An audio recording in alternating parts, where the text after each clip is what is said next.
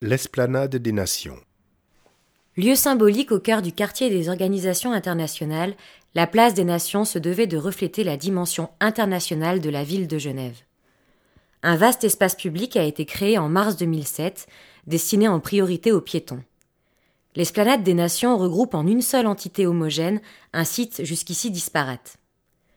Le sol de l'esplanade des nations se compose d'une alternance de différents granites provenant des pays producteurs membres de l'Organisation des Nations Unies.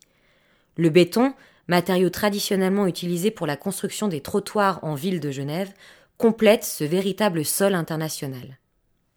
Conçue spécialement pour la place des nations, la fontaine se compose de 84 jets d'eau qui s'animent de manière ludique et peuvent s'éteindre pour laisser place au rassemblement. L'eau ne s'écoule pas dans un bassin, mais est recueillie par des grilles au sol pour être récupérée et réutilisée. L'esplanade est agrémentée de bancs et de stèles gravées de planisphères.